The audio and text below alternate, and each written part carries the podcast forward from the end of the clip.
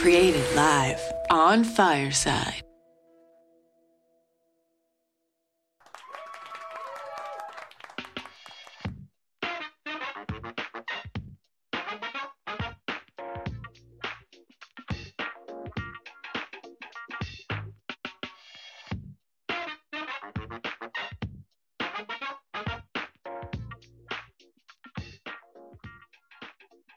Welcome to Office Hours with Dr. DeVoe. This is the next generation of professional development in higher education. Thank you for being here every week. It is my honor to bring you higher education thought leaders, topics of note, current trends, and new information to ponder. Shows are replayed on Apple Podcasts, Spotify Podcasts, and iHeartRadio Podcasts. Subscribe, rate, and share your favorite podcast apps. Today, uh, on today's show. Thank you for being here. Uh, we have a January 2023 announcement from the Secretary of State Anthony Blinken outlined a new initiative entitled Welcome Corps. The Welcome Corps was designed based on existing programs, building hosting programs in Ukraine, Afghan, Afghanistan, and Venezuela. The new program will allow for Host Corps to sponsor refugees from a wider representation of countries. It also allows for higher education institutions to be a part of the Corps.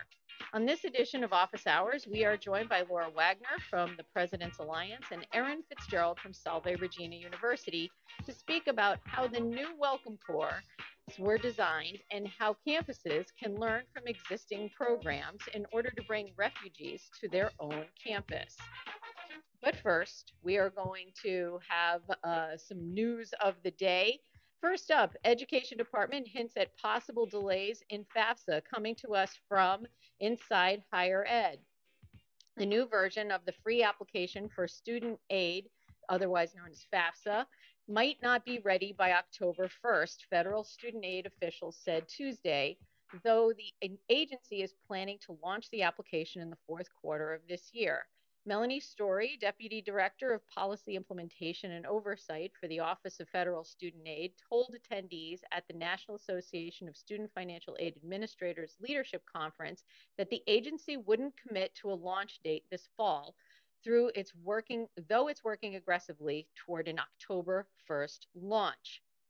The next uh, story we're watching right now is the NCAA is permanently ending SAT, ACT eligibility requirements for Division One and Two student athletes, and this comes to us from Higher Education Dive. The NCAA, NCAA, last month permanently removed a requirement that first year Division 1 and 2 athletes earn a qualifying SAT or ACT score to participate in sports. The shift stems from an NCAA plan to advance racial equality, which ent- entailed studying athletes' eligibility requirements like admission testing. The NCAA officials had waived these testing mandates starting in 2020 when the COVID 19 pandemic began to spread and shut down typical exam sites. And finally, also coming to us from Education Dive, the Education Department is questioning whether accreditors did enough to review the University of Arizona Global Campus.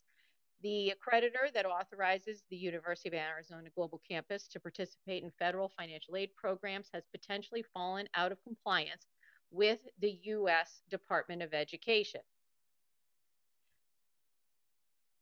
Due to concerns over monitoring of the online college's recruiting and admissions practices, according to a recent staff report from the federal agency. The UAGC was, was acquired by the University of Arizona in late 2020 under its form, former for profit ownership, the online college, then named Ashford University, which was dogged by complaints that it misled prospective students. Those accusations culminated in a 2017 lawsuit against Ashford and its former owner. A court case is ultimately lost. Although the college's accreditor, the WASC, Senior College and University Commission, has policies requiring it to investigate potential problems with recruiting and admissions, the education department staff wrote it uh, wrote it did not provide evidence that it increased scrutiny in these areas. And the fact that we actually made it through all of these opportunities and all of this news without bringing up Florida is beyond me because usually Florida is what we spend time talking about on this show. So there you go. So I want to thank everyone for being here. I want to remind you if you are new on Fireside, if you are here live, uh, all you have to do is uh, hit the uh, broadcast to the world and uh, down in the lower left hand corner of your screen, if you click on that in the hamburger menu, which is the little uh, circle with the lines through it, there is an opportunity there to, to share this with the world. That gets you a link, and that link is something you can drop into your uh, various um, social media platforms. And now that Fireside is available to be streamed on your web browser, this actually expands our opportunity for sharing at the live audience. If you are new to this and you have never been part of a live audience, you can use the react button in the lower right hand corner of your screen. This allows for you to clap or to ask a question or to request to come up on stage and ask a question of our panelists. Um, I'm excited about the new opportunities here um, as part of Fireside, and I welcome all of you for being here. Today's topic, I think, is a really great one, and I'm super excited about having Laura and Erin here. And I want to introduce uh, Laura Wagner, our first guest. She is the Director of Refugee Student Initiatives at the President's Alliance on Higher Education and Immigration. Prior to joining the President's Alliance, Laura was the Senior Program Officer for Integration at Lutheran Immigration and Refugee Services, where she worked with a national network of refugee resettlement agencies to develop innovative and client centered programs for refugee integration. Laura's expertise includes refugee resettlement, education and integration program development, and project and grant management. She graduated from Bucknell University and earned her Master's of International Education Development from Teachers College at Columbia University. Laura, take yourself off mute and say welcome, uh, say hi to everybody. Hi, everybody. Thanks for having me today. Thank you, Laura. And our second guest is Erin FitzGerald.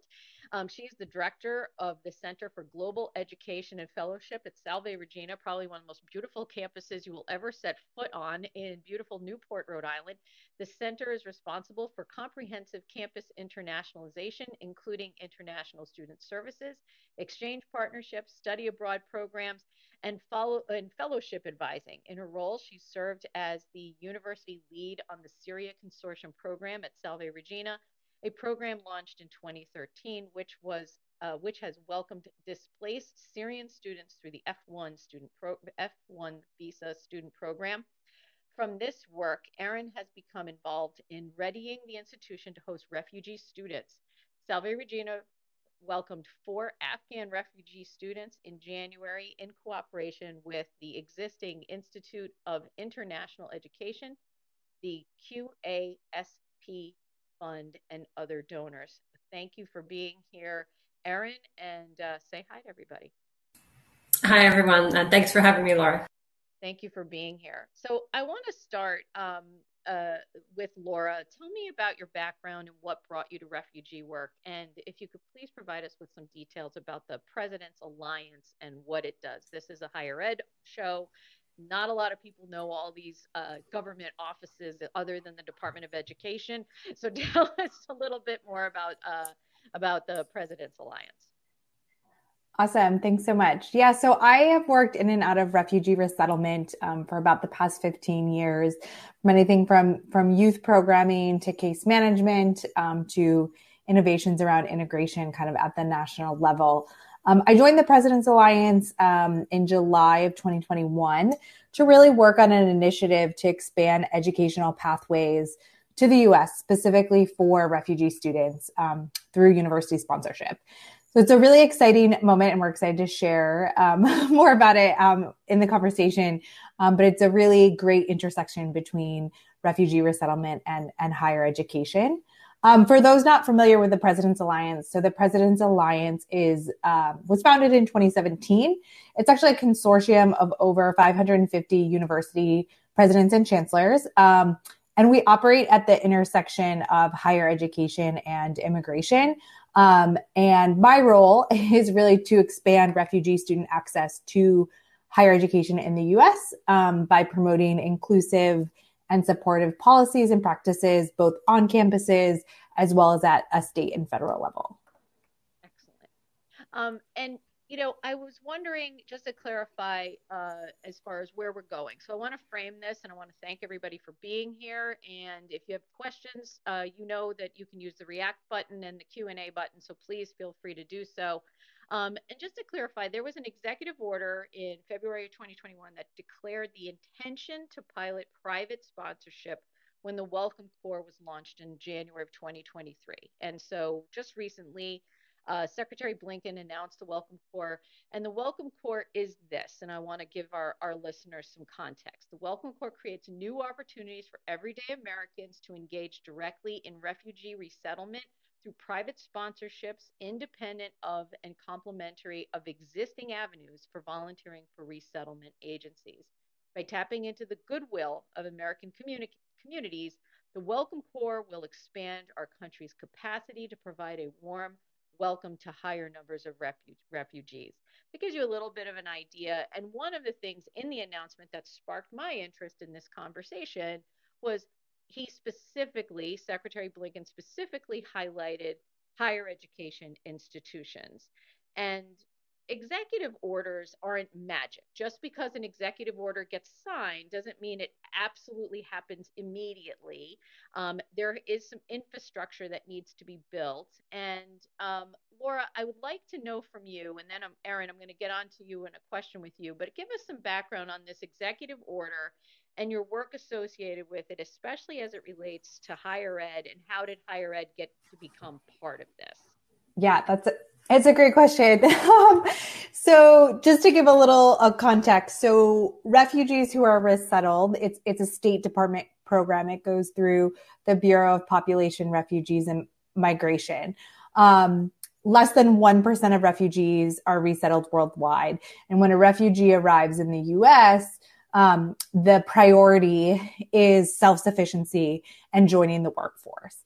Um, so there's very little opportunity for resettled refugees to enter higher education. The other pathway would be to for a refugee student to come on an F1 international student visa, which is also very challenging right. um, for, for students of many backgrounds, but particularly for those of refugee backgrounds, because you have to declare intent to return to your home country, which is very difficult for a refugee student to do. Um, so the executive order that was released in February of 2021 opened a policy window, a really exciting policy window that would add a refugee admissions category called P4 um, okay. That would allow for private sponsorship. So a, a wonderful group of partners saw this policy window through the executive order and came together um, to, to really seize this opportunity for higher education. So there is a similar program that exists in Canada um, that allows higher ed institutions to sponsor um, refugee students, and it's, it's, monitored through an organization called WUSC. Um, so we brought together President's Alliance and our partners.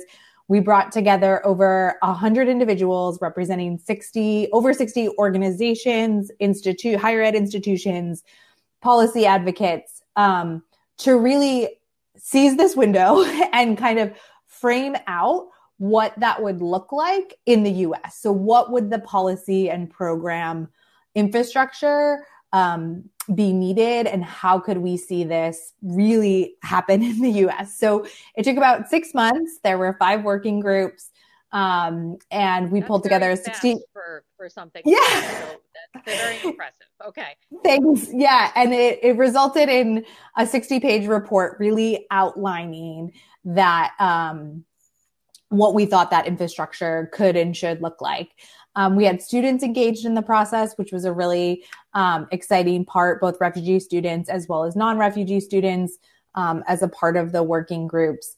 And then Following the release of that report, we launched what was called the response campaign, which is really to educate the community and higher ed community about what refugee sponsorship could be and the potential of the program as we awaited kind of the actual launch of Welcome Corps and hopefully the subsequent university sponsorship program.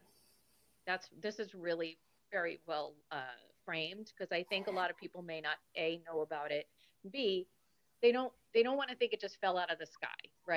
they want to know that some some work has put into it. And speaking of doing work, um, Erin's campus, Salve Regina, is currently uh, hosting student. and it's not. Again, I want to be clear, it's not part of Welcome Corps, but this helps to inform how Welcome Corps can kind of scale up and some of the things that have happened in this space. So, Erin, how did Salve Regina become part of the initiative uh, that you're currently in, specifically hosting the uh, students from Afghanistan? So, as you mentioned in the introduction, Salve Regina has been involved in um, consortiums which were working to support displaced Syrian students, essentially from the beginning of the Syrian civil war um, and up until the present. We're, we're, we're, still doing that work. And through that work, um, I became connected to the President's Alliance and, and, and Laura and um, others involved in the President's Alliance around 2020. Uh, and I would just make a side note I would really urge other universities on this uh, podcast to join the President's Alliance if they haven't already.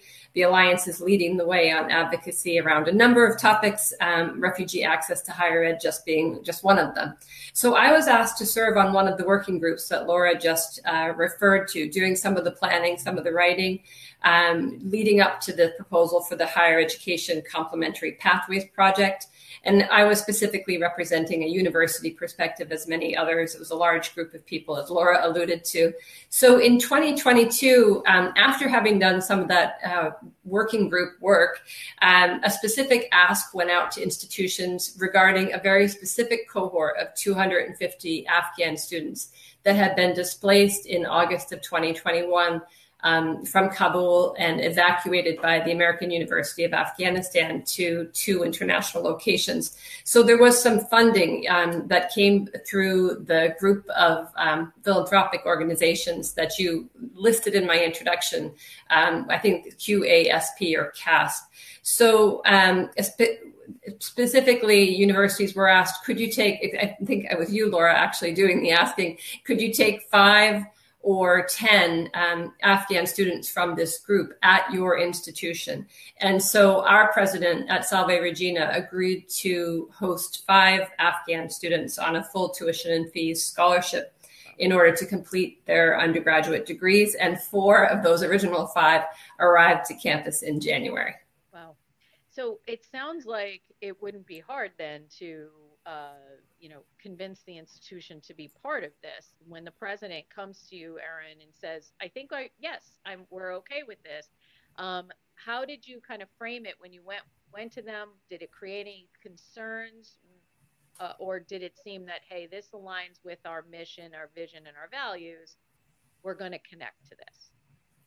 I think um, in my case, I think uh, I was fortunate in that we are a small um, nimble private Catholic institution.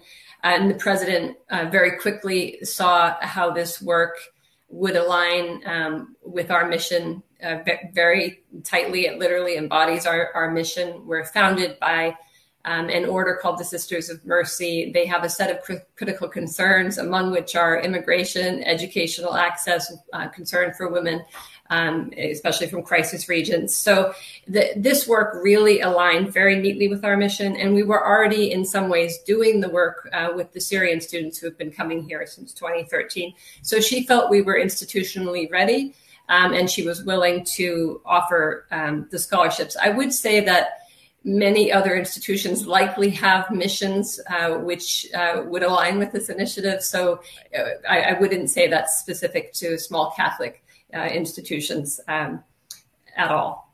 And I agree with you on that, Erin. And I think that especially nowadays, if we were actually look at how many institutions have brought social justice or care for the community or being a global, a global anything, you know, in my consulting work, when I go and I I work with colleges and they say, well, here's our new our new strategic plan, or here's our new kind of uh, vision statement, and and nine times out of ten, there's something in there that either places them in a global community, in a social justice mindset, all those kinds of things. So I think that that any institution of higher education right now could make an argument that this type of opportunity uh, to be part of the Welcome Corps uh, could be uh, absolutely something that they could take part in and, and rally around.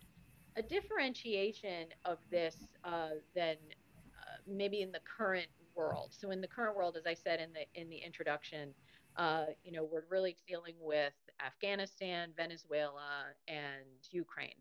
Um, but what the hope is, it's going to be expanded, right, Laura? So the idea of being able to bring in students from other countries. Can you talk a little bit more about that? And then I have a follow up about um, about the when university sponsorship elements may be up and running and what that looks like. Yeah. So just to clarify, so the existing programs around um, Afghans and Ukrainians, and then the parole program for Venezuelans, Cubans, Haitians, and Nicaraguans. Those are um, hu- specific humanitarian parole programs that have been laid out by USCIS um, that have an element of sponsorship. So with the when the Afghans were evacuated, there was a pilot program called Sponsor Circles, um, and then we have these these parole programs specifically for these these emerging populations. The idea of Welcome Corps and private sponsorship broadly is that it will be able to reach kind of existing refugee populations overseas, um, and so it will be part of the refugee resettlement program, and that reaches you know a broader swath of of refugee populations.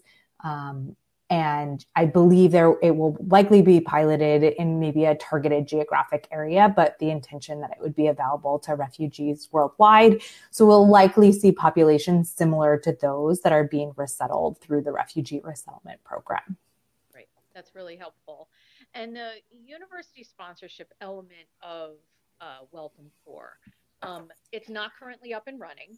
Um, but they're going to be announcing uh, that at some point. But we've learned from Erin about the possibilities that, you know, in terms of how it feels to the community and and say, okay, if if a school the size of Salve Regina, which is not a huge institution, can kind of build up around this. And I am going to ask a follow up to Erin, like, what are some of the you know, sometimes people just say, I need a to do list. What's the to do list? If I'm going to bring in students, what's on the to do list? Okay. So we're going to ask a to-do list follow up, but but I think one of the questions that some folks might be thinking of in this audience is what are some of the policy the possibilities that may lay ahead and when should we be expecting specifics about what you think might be coming? Yeah. So, you know, it is included in the FAQs and as you said in the announcement that Welcome Corps um, will open opportunities for colleges and universities across the U.S. to to sponsor refugee students on their campuses.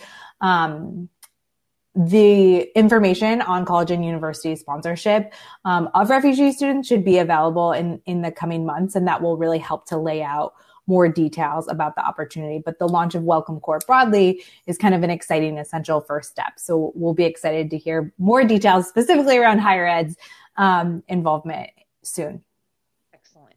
And so, Erin, as a follow up, you know, first of all, what did you have to do to get them there? I mean, like, what are some of those kind of to do lists that you had to make sure you did? You already had some experience with Syrian students, obviously, so you already knew some of the the bells and whistles. And then I want to ask, add a follow up that is like, how did you determine, um, you know, how many students and what was your capacity? So tell me a little bit more about that. Okay, well, once we had the approval from the president, I think uh, the main thing was um, waiting to receive the applications. In this case, um, we were matched uh, through the implementing organization. In this case, um, again, this is a separate project from the project that, that's coming, but the Institute of International Education matched us with our applications. Once they became real students, um, the main sort of to do list was to go around to the university and sort of meet with every every group you know the student affairs group the academic affairs group um, you know uh, and all of the subsets the mission integration group and and um, the registrar the you know business office student accounts financial aid so that they understood that this was a new cohort that was going to be distinct from our f1 international students and from our domestic students and from our exchange students and have a distinct set of needs so that they could ready in their area to support these students. So it was a little bit like a, a talking tour around campus uh, to get people um, ready. But I would say for institutions, if you, they're kind of in, in one way, they have similar challenges to any transfer student, um, any international student that you're bringing in. And if you have a good international student services structure and a good transfer structure, and then community um, buy-in across the whole campus, then I think it can it can be done, and it's a really uh, enjoyable project for the campus to embark on together. I would think you know, one of the things that's going on in my head right now is that you bring in a cohort like this and it's a manageable size. You said it was five students, right? Mm-hmm. And you're able to bring them in. And now you've got a group of folks from across the institution, student affairs, which I'm assuming also encompasses things like counseling and uh, housing and, and that sort of support area. Then you bring in the folks from the registrar's area and all that. And you say, okay, let's talk about this. They've been here. These students have been here. This cohort has been here three, four months. Let's talk about some of the things we're observing. And then I, am looking at this through the lens of, of not only a consultant, but a former vice president for student affairs. I would love to be at that table and say, tell me how this has gone, because now you almost have this like small cohort where you're saying, okay, what can we learn from this for for other transfer students or for other students coming from um, an international population to be able to say, are we actually, uh, are, are our processes in alignment? Is our communication in alignment? Is this helping us do our job better? Because now we're more into, like, I never even met you, and now I'm part of this conversation about this group of students, and and it's and it kind of uh, it always surprises me that even on small campuses, people like, I don't think I've ever met you. It's like, there are 300 employees at this place. What do you mean you've never met this person? Nope, never met this person.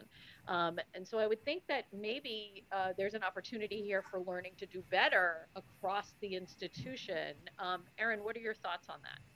Oh, I, I completely agree. And I would underline as well that um, even though it's a small cohort, there is a lot of there are some new elements, particularly relative to the resettlement part of it, and the fact that they um, come here and need you know they need their room equipped and they need different clothing items in a way that other cohorts of students didn't.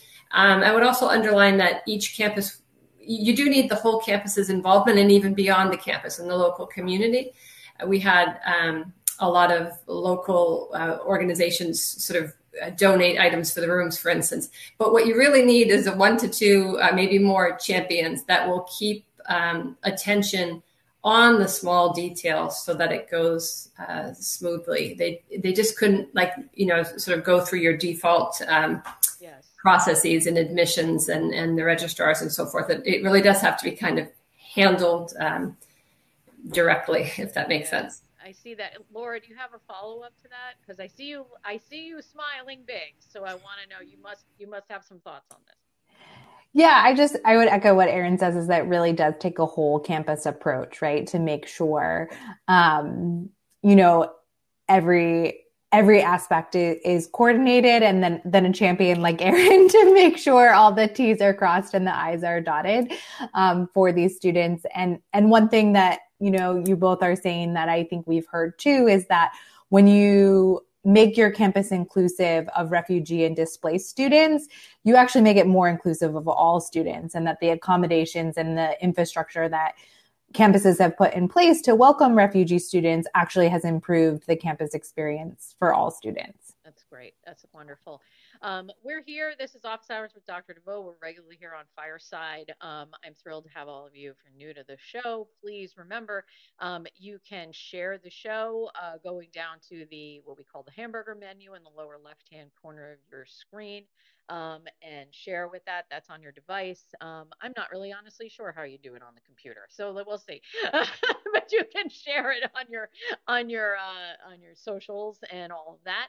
Um, um, I'm Dr. Laura DeVoe, and I'm your host, and we bring topics of higher education, news, and views, and new things that might be going on. And, and this Welcome Corps that was announced uh, by the uh, Department of uh, the State Department, excuse me, um, really kind of piqued my interest because it actually brings uh, hosting a re- refugee program on your campus um, into another level potentially, um, and uh, it's it's very exciting, and we'll see how this goes in terms of the building up of the program.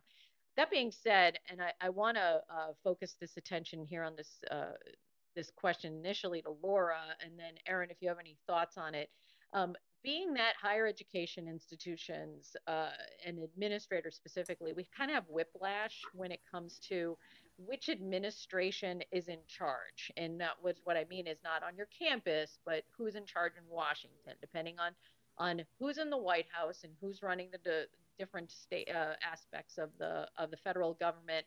Um, I'm thinking of Title IX, for instance, is that you know when you have one administration who wants to do right by uh, uh, survivors of sexual assault and sexual violence on your campus or to trans students, uh, that's one way of approaching how you run your Title IX program. And then a new administration comes in, changes the changes the rule book, and you have to kind of you know readjust to be in compliance with what's coming down the pike. I'm sure that some some senior leaders or some people who might be listening to this podcast are going, yeah, this is great, but what happens if you know a a different administration comes in and decides we're not refugee uh, friendly. We don't want refugees in our country. We've set up this whole program on our campus, and now an administrative change happens. Erin, uh, um, Laura, excuse me, I'm going to start with Laura. You know, what are your thoughts to that? Is there something that is baked into this program that should quell those fears from higher ed, and what does that mean? Yeah, um, I mean, I think those are very well-founded fears given given everyone's experience, and the refugee program has faced attacks in in past administrations. Um, so there are no guarantees um, that this is um, will would be unscathed in in a change of administration, but there are kind of two protections placed that I feel pretty optimistic about. One is that this is embedded within the State Department, within the U.S. refugee admissions program. So there's um, it's not legislatively mandated. Um, there is less possible attacks that can happen um, to it because it's it's an embedded program. Um, the second is that refugee resettlement historically had been a bipartisan um, program. It had a, a, large support from faith groups. It had large support um, across the aisle um, as really part of the mission of the United States to welcome refugees um, and the most vulnerable who face persecution. Um, so I think that the the hope is that this this sponsorship program and the expansion of private sponsorship and Welcome Corps and then hopefully the college and university sponsorship element is that that's it's really a private public partnership. Um, and so because it is framed as such, I think there is a lot of potential to kind of reignite that bipartisan support. Um, mm-hmm. That won't happen without some effort, um, but I think there is um, I'm optimistic um, that this can be a sustainable, long-standing program, and similarly that it builds in an infrastructure and supports. So it's not just an emergency response. So we're not asking universities to jump every time there's a crisis, right? That we have a sustained infrastructure that can provide opportunities for displaced students for the long term and you're also building muscle memory on a campus. Yeah. okay, we did this before. We're going to do it again. Um, and I would think that, especially when you create a program like this that becomes part of that tradition, higher education is all about tradition. Um, you know, I, I, I joke with my graduate students, and they will, you know, when they're listening to this, because I've already teased it out, I'm like, we're going to put this, you know, in the syllabus. Anyway, so we're going to have a conversation about this at class.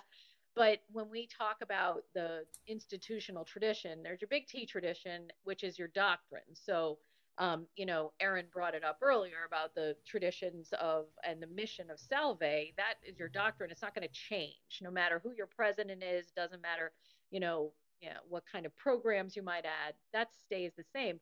But your little T traditions are the things that kind of become this fabric of the institution in terms of the sense of belonging, the sense of space, and sometimes some of the traditions need to be tossed aside, like you know, mascots that might be inappropriate or you know a, a, bonfire that we have to have during orientation or something like that. But this idea of we are an institution that lives our mission by hosting um, students who are refugees here on our campus and we do this regularly because it is a fabric. It is part of our fabric. That actually is a good thing. And i think that it, it allows for students to see this as a value statement that they also take on on, on and go beyond because one of the things that's going through my, my being here is that a student who might be at Salve right now, who has maybe the students uh, who are maybe living in their residence hall or, or nearby or in a class or something like that, they become connected with these students.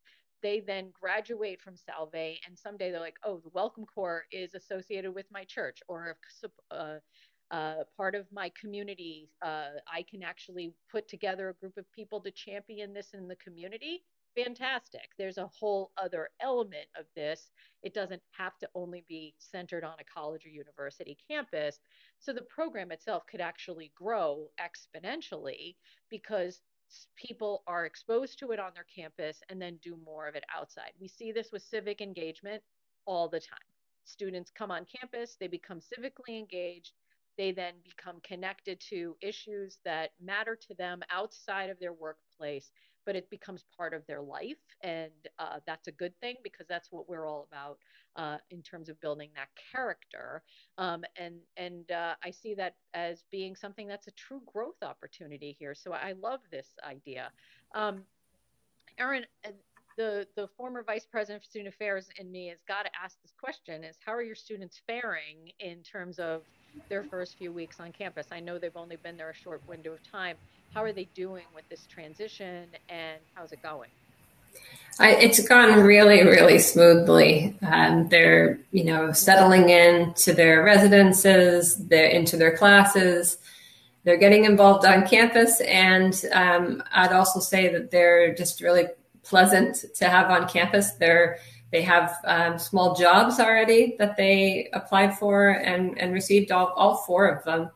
And, and they've been very positive, um, just a very positive presence. You know, uh, sometimes in higher ed, you have certain parts of the student population that are sort of nitpicking on, on small aspects of the experience. And I think these students, given the trauma and the difficulties that they have endured to get here, um, tend to be uh, in some ways a little easier to work with. They're um, they've they've experienced real problems and they're not focused on um, minutia. They're focused on their long term goals. So from from a you know somebody who's worked in higher ed a long time, I, I find them uh, lovely to work with. Um, do they require different types of work and, and, a, and a lot of attention, perhaps? But in, individually, um, really um, proud and happy to have them here and I think that's part of what will make the project as a whole appealing uh, across the political spectrum is that these students that we bring in, the universities will do the work that they do and they will become good graduates and uh,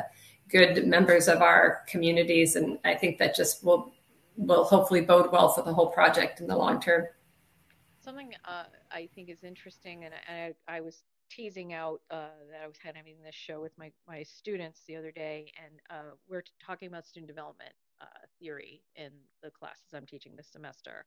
And um, it, this idea of uh, the trauma of the students coming in who have faced this trauma did come up with one of my students who's actually actually a counseling student, and and the and so I guess the question I have is is from a, a you know, we've all been at any institution, we've seen students who might be experiencing a culture shock of some kind.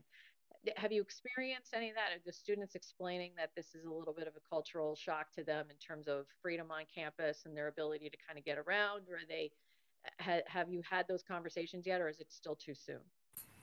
Um, we actually we, we actually have, but on both ends of the spectrum. So when the students were here about a week and a half, the president actually asked the students how they were adjusting, and they made a point that they had already gone through an extreme um, adjustment culturally when they were displaced from Kabul to Iraq. In this case, they lived one year in Iraq before coming here. So they were finding this adjustment um, less difficult, I think, uh, than that initial um, move from their home country and culture. But then on the other side, the, the, the more challenging, um, I think the American style uh, dormitories, which is what we're using. You know, we put them into sophomore, junior yep. housing, trying um, uh, on campus. For the most part, has worked, but for one of them, you know, you have the classic, uh, the noise and other types of behaviors that are very difficult for them to adjust easily to. That we're very used to on U.S. campuses um, in the residential life setting. So I think that's that's probably it's not the courses for us, not the courses, not the academics, not you know working with the faculty. It's that life in their the residences. the noise in the residence. The noise, as I like to say, is the most subjective thing that a college student will have to deal with. What's noisy to you may not be noisy to me, and that's reality. Okay, um, and so uh, yeah, that's that's. I hate to say this out loud, but that if that is the the most difficult transition that that's a normal transition that that so many students are are feeling and so that's that's a good thing. It doesn't mean be dismissive of it but that's actually good. That's a good transitional challenge to have and let's work let's help you work through it. So that's great. Agreed when it came to uh, you know settling the men, I, the idea of they obviously needed housing and that sort of thing. I'm assuming they needed everything, correct? Uh, they needed everything. In our case, um, we worked with our local resettlement agency. Uh, Dorcas um, in Providence, Rhode Island. So Dorcas really uh, did quite quite a bit in the first two weeks of their stay in the U.S., which was um, really helpful um, addressing some of the deferred uh, health, you know, healthcare needs um, and uh, clothing and just equipping them for winter, that type of thing.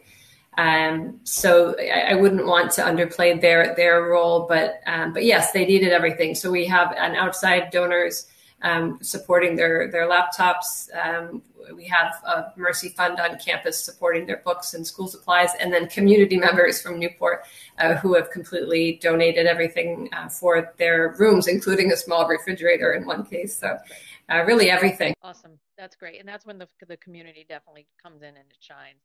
Um, you are listening to, uh, you are here with uh, Office Hours with Dr. DeVeau. I am Dr. Laura DeVeau, and this is a the higher education uh, show here on Fireside. And we talk about issues around U.S. higher education. And uh, right now we are speaking about uh, refugee uh, programs that can come and be hosted on your campus and what that all looks like. Um, we are, uh, I'm excited to be here with uh, Laura Wagner. Um, and with Erin FitzGerald. And if you have any questions, you can put them up in the Q&A or you can request to come on up on stage and ask a question as well.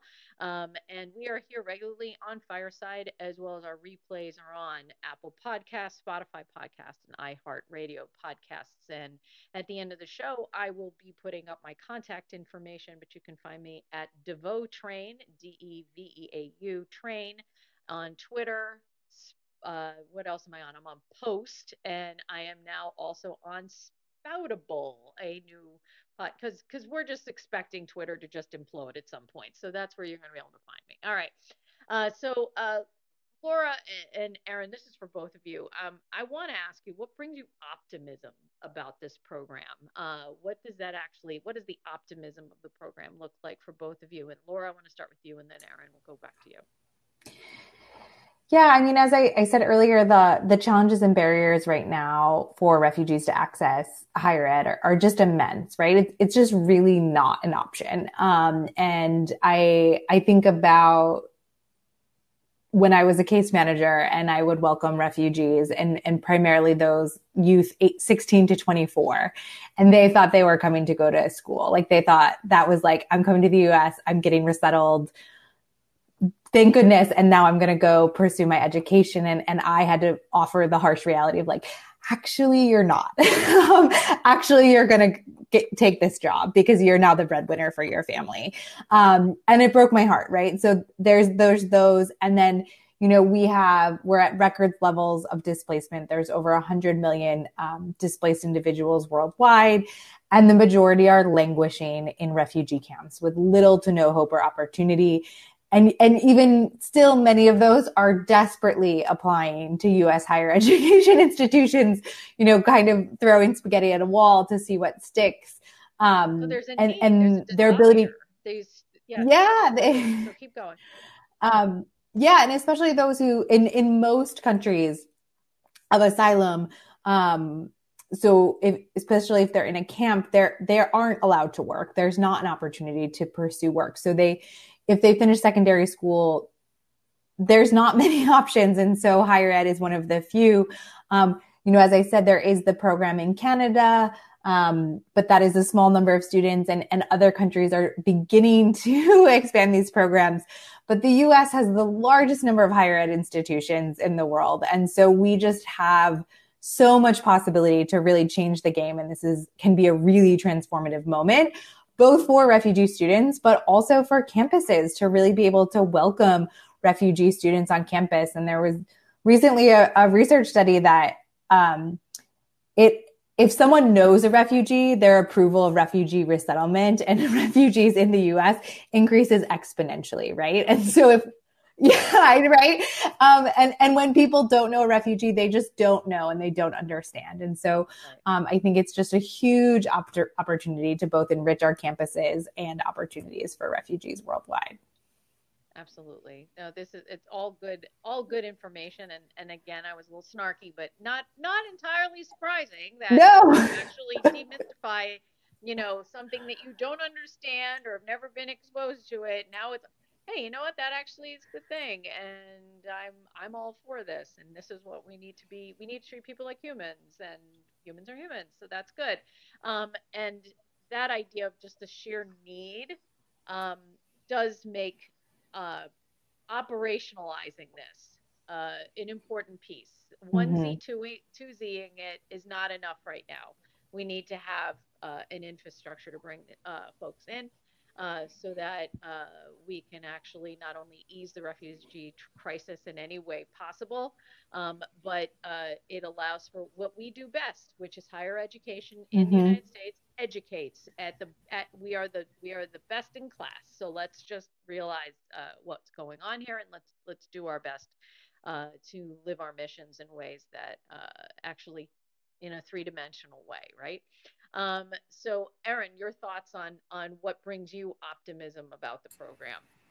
Well, I, I would say two things. It's um, just this work that's been done with the President's Alliance at the helm, but many, many other organizations, many universities, many philanthropic groups taking part. And I just think the speed with which this concept has become, you know, a proposal up to the government and and the enthusiasm, the momentum that Laura alluded to earlier, that makes me very optimistic. Um, and uh, you know these best practices resources are, are building out. And so we're very close to like having a clear tools that universities can really just implement in order to join this this movement. So that makes me optimistic optimistic but then my experience on my own campus has made me really optimistic.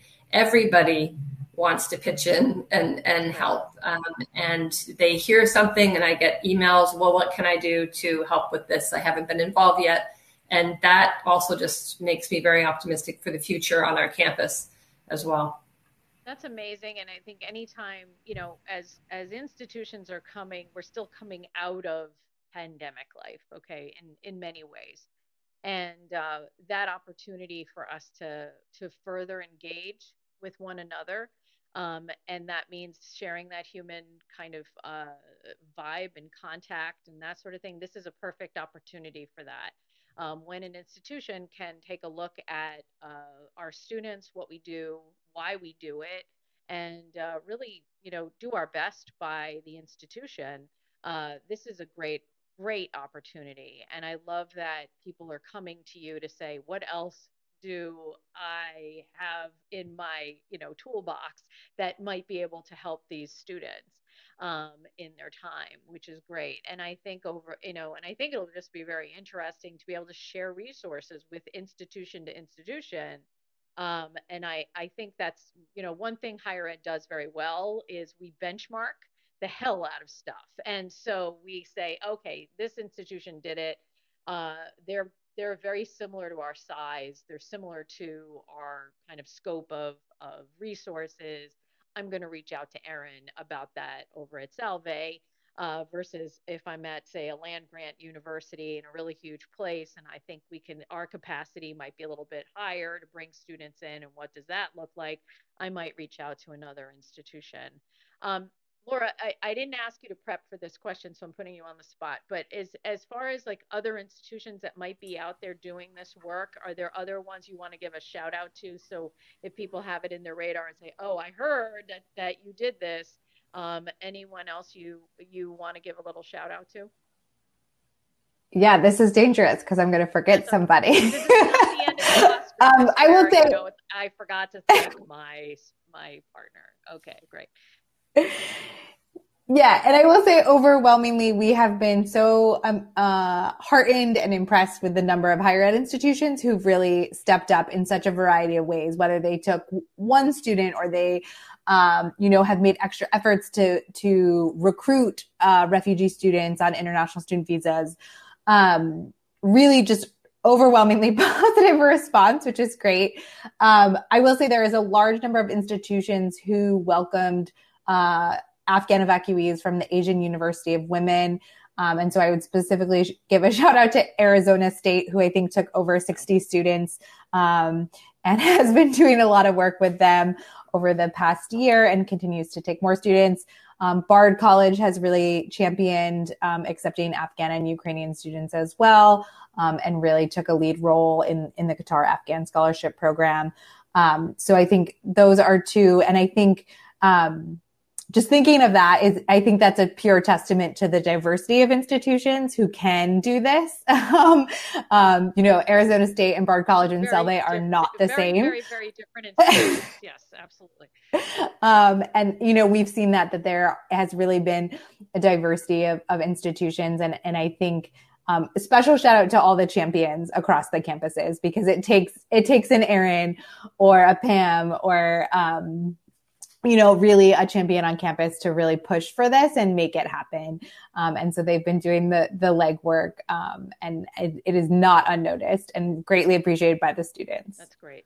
Um, you know, as we as we close out today, I think one of the things I want to I want to ask as a final question here is, um, you know, if you could envision this program um, in the next, you know, 15 years, what do you hope that the program actually looks like uh, in the next you know, you know, next next couple decades. Um, and Erin, from your perspective, um, that might sound very different from from uh, Laura's, but I, would like to see what you your kind of hopes are from a campus level versus just a whole infrastructure, national infrastructure level. So I'm going to start with Laura, and then I'm going to go to Erin. Yeah, I mean, within 15 years, I think I'm really optimistic that this this can really be embedded into the culture of higher education. That it's something that um, all all institutions want to be a part of, um, and and are able to get the support that they need to be able to do it. Right. So there, each each institution is going to face different barriers to implementing this program, um, but if we can create the robust supports to make this accessible to all campuses um, and really have it embedded um, you know, there's thousands of U.S. higher edu- education institutions that we could really be welcoming um, thousands of refugee students every year. Great. And Erin, from your perspective, what do you hope it looks like on your campus? Uh, I don't know what your retirement plans are, but in 15 years, what do you want it to look like? Uh, well, I mean, to echo Laura, I hope it will become part of our regular business so that we um, just like just like we expect, you know, uh, 15 to 20 exchange students to be joining the university for one semester or two semester, we expect to have um, a regular cohort of uh, refugee students coming in, either as first term freshmen or transfer students, and that we would um, have a systematic way of welcoming them and supporting them through graduation. But I also am kind of looking forward to an element of, of the program that I haven't mentioned yet, and that is that our our upperclassmen who are Syri- the Syrian students uh, who are in their second or third or fourth year always become this sort of um, informal or sometimes formal um, team of mentors for the next group coming in. And of course, that they then connect them to the broader campus. So I, I do like that kind of um, the student um, element, the alumni element of uh, the, the, the, students who are further into the program, helping us um, build and implement the program um, themselves. And that's a transferable kind of uh, element that higher ed does very well. Um, you know, whether it be peer mentors, peer tutors, peer, peer, peer, you have when you have somebody who has lived experience that is similar, um, you don't want to squander that within your student population and allow for them to actually build off of that, which is great. Um, and I, I, love that thought. Um, and I want to, um, I would be uh, very inappropriate for me not to say that I, I wonder how your Syrian students are doing right now um, with everything that's happening uh, globally um, and uh, what's happening with the with the earthquake uh, over there. So, how are your students doing right now, Erin? Yes, actually, they are in the process of planning a um, vigil vigil here on campus uh, to take part uh, take place in the next couple of days, and also reaching out to the community to refer the community, encourage them to uh, donate to specifically selected organizations to assist. Fortunately, most of them appear that their friends and family are safe and well, but many of them know um, students who are still in the region and have lost their housing and um, belongings. But that, I, I, yeah, it's a difficult time for them. But they, as always, are kind of coming together and trying to be. Right.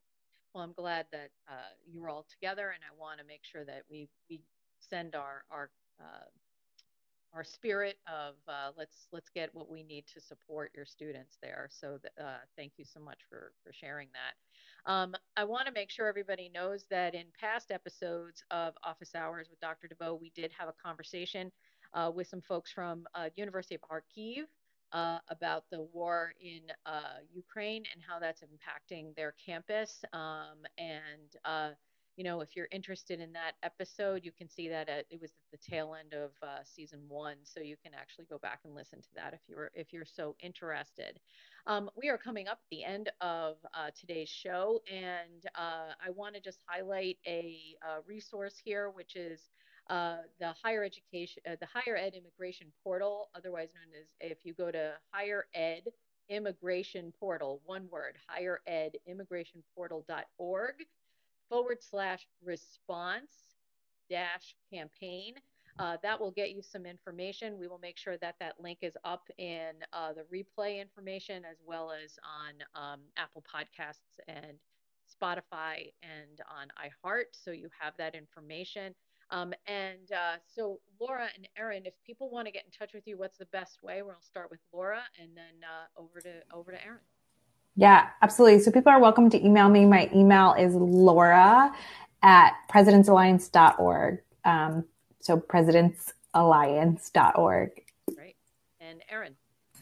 Uh, yes. Um, also email. It's Erin, my first name, Erin dot Fitzgerald at salve, S-A-L-V-E dot edu. Fantastic. Well, it's been a pleasure having both of you here. I hope you had a good time. I know that's always like tense because if you've never done this before, it's like, oh my God, what am I doing? You both did great. So thank you, folks, for being here. And this has been Office Hours with Dr. DeVeau. It is a live audio broadcast aired, aired and recorded week uh, here on the Fireside platform. I am your host, Dr. Laura DeVeau, and I thank you for listening. Be sure to subscribe to my newsletter, What's Up in the Academy. It is the number one higher education newsletter on the Substack platform and follow me here on Fireside, Twitter, Spoutable, Post, LinkedIn, whatever you're on. Go there. I'm I'm not on TikTok, um, and so you will see my contact information right now scrolling across the screen. Thank you for being here. Now get out there and learn something. Have a great day, everybody. Thank you. Thanks, everybody.